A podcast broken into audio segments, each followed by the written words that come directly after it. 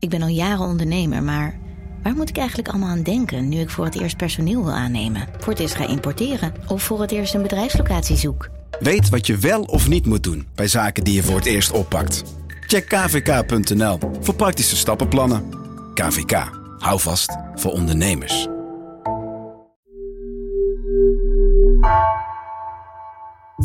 Vanaf de redactie van NRC het verhaal van vandaag. Mijn naam is Egbert Kalsen.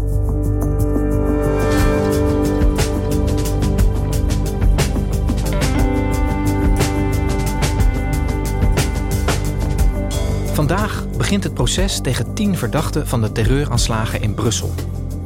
De bomaanslagen op luchthaven Zaventem en metrostation Maalbeek zijn een nationaal trauma. In de rechtszaak beslist een twaalfkoppige volksjury over het lot van de verdachten. Journalist Anne van der Schoot ziet dat er kritiek is op dat systeem. Hoe gaat deze rechtszaak eruit zien?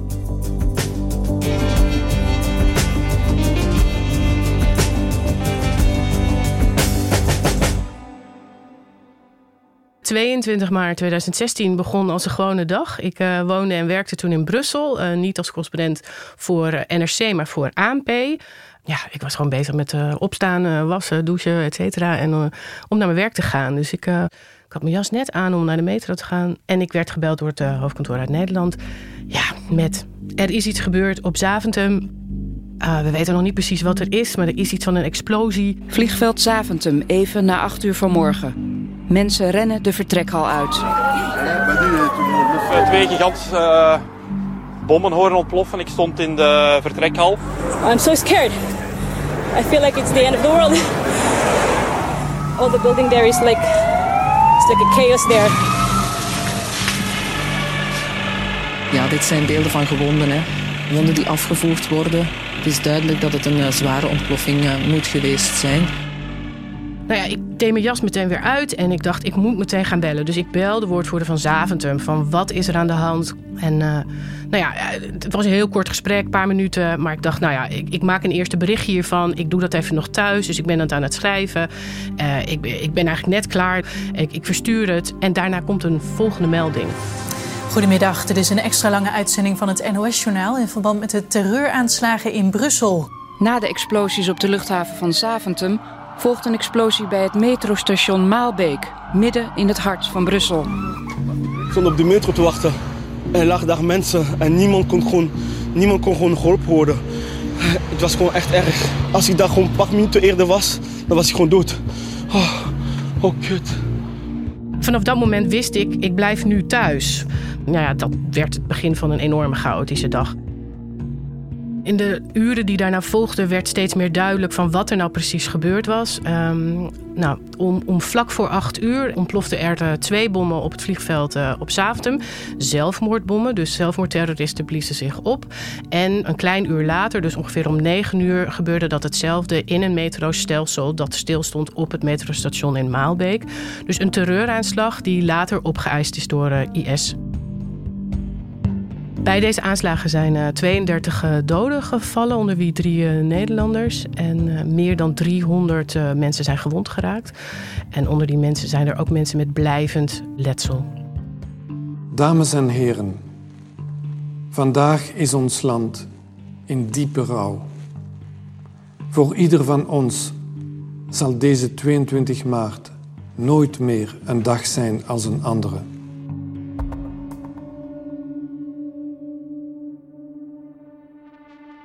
Anne, jij was, uh, jij was daar dichtbij toen dat gebeurde in België in 2016. Hoe, hoe was dat voor jou? Hoe was de, de impact?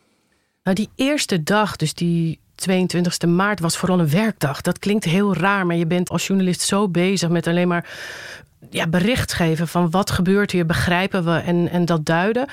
Dat bij mij pas echt veel later het persoonlijke besef kwam. Dus um, um, ik nam zelf altijd elke dag de metro. Uh, en met, metrostation Maalbeek was de halte waar ik op en uh, uitstapte. En uh, nou ja, dat heb ik maanden daarna heb ik dat niet gedaan. Ik wilde het gewoon echt lange tijd niet. Uh, omdat het dan toch voor je gevoel dichtbij komt. Het is ook een soort van coping mechanism, denk ik. maar dat je het wil negeren. En ik was daar ook niet de enige in, want heel veel mensen in Brussel hebben dat metrostation lange tijd vermeden. Ja, dan kan ik me voorstellen dat dat jouw gedrag ook veranderd heeft. We zijn, uh, we zijn zes jaar verder na die aanslag. Uh, vandaag begint de rechtszaak daarover, hè? Ja, de inhoudelijke rechtszaak begint nu eindelijk. Het is een gigantisch proces. Het is echt een monsterproces. Het wordt het proces van de eeuw genoemd uh, in Belgische media. En uh, hopelijk kan deze rechtszaak het collectief trauma van, uh, van België ver, doen verwerken. Weet je, dat, ik denk dat dat vooral het allerbelangrijkste is. Wie zijn de verdachten eigenlijk? Er staan tien verdachten uh, uh, terecht voor uh, hun rol en hun betrokkenheid bij deze aanslagen. Um, een daarvan is niet aanwezig in de rechtszaak, want er is een vermoeden dat hij is omgekomen in Syrië. Um, maar er zijn gewoon negen verdachten fysiek aanwezig in de zaal drie mensen, uh, of drie mannen, want het zijn allemaal mannen, vallen op. Een daarvan is Salah Abdeslam. Hij is um, dit jaar veroordeeld voor zijn rol bij de aanslagen in Parijs. Die waren vier maanden voor de aanslagen in Brussel. En er wordt uh, sterk vermoed dat hij wel degelijk ook een van de uitvoerders zou zijn geweest van Brussel. Waren het niet dat hij een paar dagen voor deze aanslagen in Brussel uh, werd opgepakt. En dan zijn er nog uh, twee mannen, Mohamed Abrini en Osama Krayen. Goedenavond. In België zijn vanmiddag vijf terreurverdachten opgepakt, van wie twee zeer belangrijk zijn. Osama K., die mogelijk betrokken was bij de aanslag op de Brusselse metro. En Mohamed Abrini.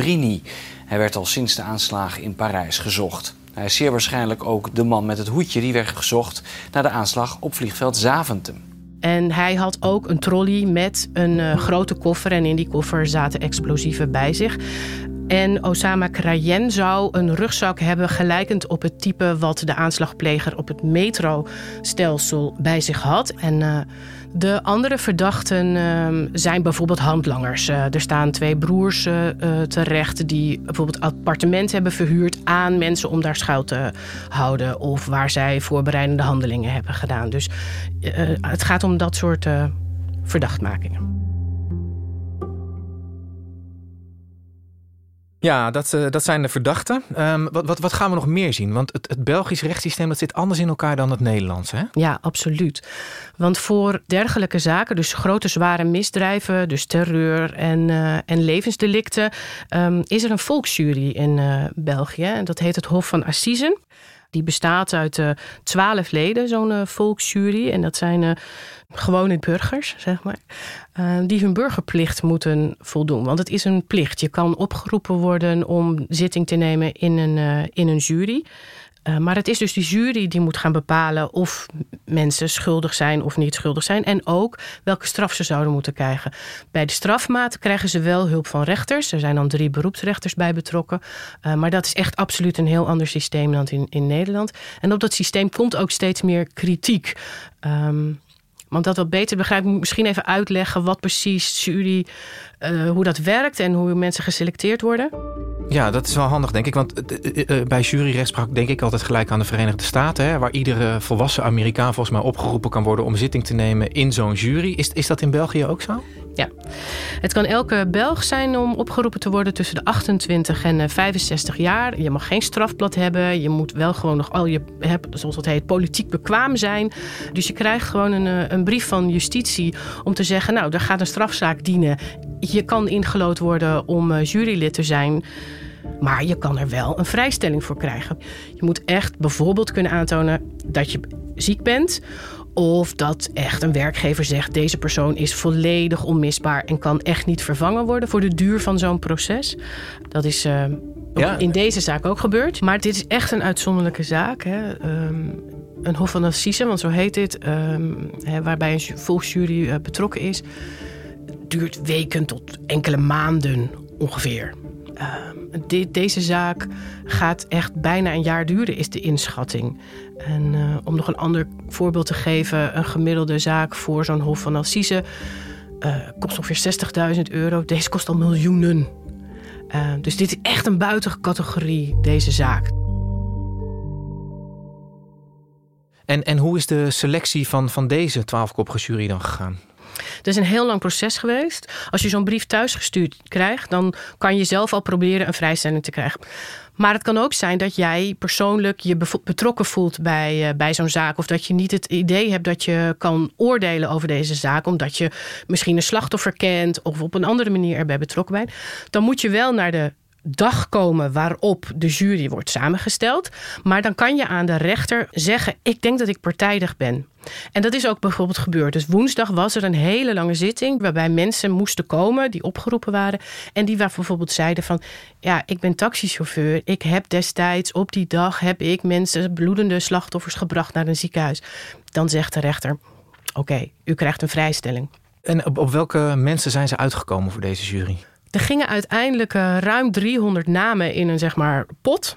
En letterlijk wordt daar gewoon een naam uitgetrokken. Is het gelukt? Is die jury na die lange dag eindelijk samengesteld? Ja, het zit erop, Wim. Uh, na een uh, zitting die meer dan 13 uur heeft geduurd, is de jury gekozen. Twaalf effectieve, zeven vrouwen en vijf mannen en ook 24 reserve juryleden. En het viel toch op, Wim, dat wanneer mensen te horen kregen dat ze niet moesten zetelen, dat er toch bij velen een zucht van opluchting door de zaal ging. En er zijn dus ook 24 reserveleden gekozen. Dat aantal is heel erg hoog. Dat is bewust gekozen omdat dit zo'n enorm zwaar en groot proces is. En ze in het verleden hebben meegemaakt dat um, ook reservejuryleden wellicht uitvallen. En dan dreigt zo'n proces helemaal te ontsporen als ze niet reserveleden hebben om eventueel een echt jurylid te vervangen. Ja, want hoe, hoe gaat dat er voor die mensen uitzien? Uh, het is een fulltime job. Want ze zullen dagelijks naar de rechtbank moeten komen, bij wijze van van 9 tot 5. Ze kunnen niet werken in die periode. Um, ze worden daarvoor wel betaald. Dus hun werkgever wordt gecompenseerd voor het feit dat iemand in een jury eh, deelneemt. Maar ze gaan alles van A tot Z overdoen. Ze krijgen geen dossier. Dus eh, het onderzoek wat de politie bijvoorbeeld gedaan heeft, sporenonderzoeken en al dat soort dingen, dat is niet van hier heb je het dossier, ga het lezen en stel je vragen. Nee, alle bevindingen moeten aan de jury worden verteld. Want dat is het element van de volksjury. Het gaat bij, voor mondelinge overdracht. Het volksjury-systeem is ingevoerd eh, in de 19e eeuw in eh, België. En er was op dat moment een soort van wantrouwen tegen de rechterlijke macht. En eh, daar was toen de consensus van nee, we moeten het volk laten beslissen. En ja, niet iedereen kon toen lezen en schrijven. Dus dat is toen besloten. Het moet door mondelinge overdracht moet een zaak bepleit worden. En dat is nog steeds, nu ook in anno 2022, nog steeds het feit. Ongelooflijk. Ja. Tenminste, dat, dat maakt dat het een ontzettend intensief proces ook nog eens een keer voor hun wordt. Dat je niet absoluut. kunt leunen op kennis die er al is. Nee, absoluut. En dat maakt het ook in potentie persoonlijk heel erg intense periode. Want je gaat dus echt ook hele eh, verschrikkelijke dingen zien en horen. Uh, alle foto's van uh, de plaatsdelict, dat moet allemaal verteld worden en uitgelegd worden. En jij zei net dat zij als, als volksjury dus schuldvragen moeten beantwoorden. Wat voor vragen liggen er voor voor hen? Klopt. Um, de jury moet uiteindelijk aan het einde van het proces beantwoorden met ja of nee. Uh, of de verdachte schuldig is. Voor welk delict diegene schuldig is. En in welke relatie tot welk slachtoffer. Uh, en in dit geval met tien verdachten. Met uh, meer dan 300 echte daadwerkelijke slachtoffers, maar dat aantal van ruim 900 betrokken partijen is dat gigantisch veel. Zijn er wel zoiets als 30.000 schuldvragen waar deze twaalfkoppige jury ja of nee op moet gaan zeggen? Dus we hebben de, de verdachte, we hebben de volksjury en je noemde zelf ook al eh, de slachtoffers. Hoe, hoe gaan we de slachtoffers en hun nabestaanden terugzien in dit proces? Ja, er zullen heel veel getuigenissen zijn van bijvoorbeeld uh, slachtoffers van mensen die gewond zijn geraakt bij, uh, bij de aanslagen voor hoe ze die dag hebben beleefd, wat ze ervaren hebben, hoe ze ook na 22 maart 2016, hoe de aanslagen hun leven hebben bepaald, um, zowel fysiek als uh, mentaal. Dus um, ja, er zullen de komende maanden heel veel ook echt persoonlijke verhalen komen wat deze aanslagen hebben teweeggebracht ja, die diagnose van posttraumatisch stresssyndroom, dat is... Dat is raar, hè. Ja, ik associeer dat nog altijd met, met oorlogsgebieden. Want ik heb geen enkel fysieke wonden, Maar de wonde die er psychologisch is, is wel aanzienlijk. Anne, dat is best een heftige opgave als ik jou zo hoor voor die volksjury. Zeker omdat dat mensen zijn die eigenlijk helemaal geen juridische ervaring hebben. Hoe kijkt België eigenlijk aan tegen dat systeem van die volksjury? Um, de kritiek op het systeem neemt steeds meer toe. Um, want je zegt terecht van het zijn geen mensen die juridisch geschoold zijn. Dat klopt. En dat is ook een van de meest veelgehoorde kritiekpunten. Er wordt gewoon gezegd van zeker bij grote complexe zaken als dit... Hè, uh, kan je dat niet beter overlaten aan mensen die daarvoor uh, geschoold zijn. Het andere is dat deze vorm van uh, procederen heel erg duur en tijdrovend is. Ik gaf al aan, uh, elk detail moet mondeling worden overgebracht. Um, dat kan in dit geval dus echt maanden tot bijna een jaar gaan duren voordat uh, dat allemaal gebeurd is. En dat kost gewoon geld. als, jij, als jij inderdaad maanden niet naar je werk kan en de Belgische staat moet betalen voor, aan jouw werkgever om jou wel gewoon uh, je inkomen te laten behouden, dan is dat heel erg, heel erg kostbaar. En je, je, de roep om zeg maar de afschaffing van de volksjury voor zulke grote complexe zaken is steeds groter aan het worden. Dit zal 25 miljoen euro kosten. Dit gaat die rechtelijke achterstand in Brussel nog verder doen oplopen. Correctionaliseer dat gewoon. We hebben een wetsvoorstel ingediend in de Kamer. Laat dat door eh, experten behandeld worden. En ik vind dit echt spektakel. Ja, want wat gebeurt er met die kritiek? Is dat systeem nog houdbaar? Vinden, hoe kijken de mensen in België daar tegenaan? Nou, er zijn wel degelijk de afgelopen jaren ook pogingen gedaan om dit systeem aan te passen of te hervormen. Um, maar die stranden steeds. En dat heeft te maken met het feit onder meer dat er een grondwetwijziging voor nodig is. En um, daar is twee derde meerderheid nodig in alle taalgebieden, zoals het heet. Dus niet alleen maar in het centrale parlement, om even zo te zeggen, maar in alle taalgebieden. En um, het lijkt er nu heel erg sterk op dat met name partijen in Franstalige gebieden de boot afhouden als het gaat om het hervormen van dit systeem. Zij zeggen eigenlijk gewoon nee, volksjury is onderdeel van ons rechtssysteem, daar komen wij niet aan. We laten dit zo. Het wordt ook door heel veel Belgen gewoon gezien als een eretaak. Weet je, het is een burgerplicht. En je zag het ook woensdag bij de selectie. Mensen zeiden gewoon: nee, tuurlijk moet ik dit doen. Dit hoort erbij. Ze voelen het echt als een eer om zo de rechtsstaat eh, te dienen. Dus België begint vandaag eigenlijk aan het, aan het herbeleven van wat toch ook wel een, een nationaal trauma uh, genoemd mag worden. Hè? Hebben die aanslagen zelf van, van, van 2016, hebben die nou iets veranderd in de maatschappij? Nou, aanslagen in Brussel kwamen amper vier maanden na de aanslagen in Parijs. En daarmee werd het hart van Europa getroffen. Hè? Ehm, en Europa, en zeker dit deel van Europa, ging op slot. Dus maanden op de straat in ieder geval van Brussel, militairen. Geen politie, maar militairen. Zwaar bewapend. Um, overal in de straten van Brussel waren betonblokken die straten blokkeerden. Um, al met al was er gewoon een hele angstige sfeer die eerste maanden uh, na die aanslagen en nou ja, dat angstgevoel, um, dat heeft echt zeker, nou ik denk echt de rest van 2016 wel bepaald. Nou, die militairen die zijn wel weer voor een groot deel uit het straatbeeld van Brussel uh, verdwenen, volgens mij. Ja. Um, nu gaat dat allemaal weer opgerakeld worden. Hoe, Ja. hoe gaat België dit meekrijgen? Er zullen heel veel media zijn die echt uh, vanaf dag één, dus vanaf vandaag, zullen gaan live bloggen en er zo niet dagelijks aandacht aan besteden. Um, en zoals ik straks al schetste, um, elk detail gaat besproken worden. En elke persoonlijke getuigenis zal te zien en te horen zijn. En dat is echt ook het oprakelen van een nationaal trauma. Maar wellicht, en dat hoop ik in ieder geval, dat het ook een manier is om dat nationaal trauma te verwerken. Zodat je kan zeggen aan het einde van, nou ja, toch wel een aantal maanden waar je veel gruwelijke details weer gaat horen en zien, dat je dan kan zeggen: kijk. Het recht heeft gezegevierd, mensen zijn gestraft, ik heb het een plek kunnen geven. Uh, en dat er een, uh, een stuk verwerking kan hebben plaatsgevonden. Dankjewel voor je verhaal, Anne. Graag gedaan.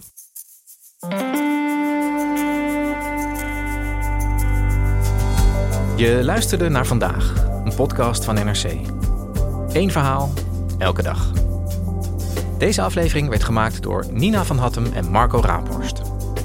Dit was vandaag, morgen weer.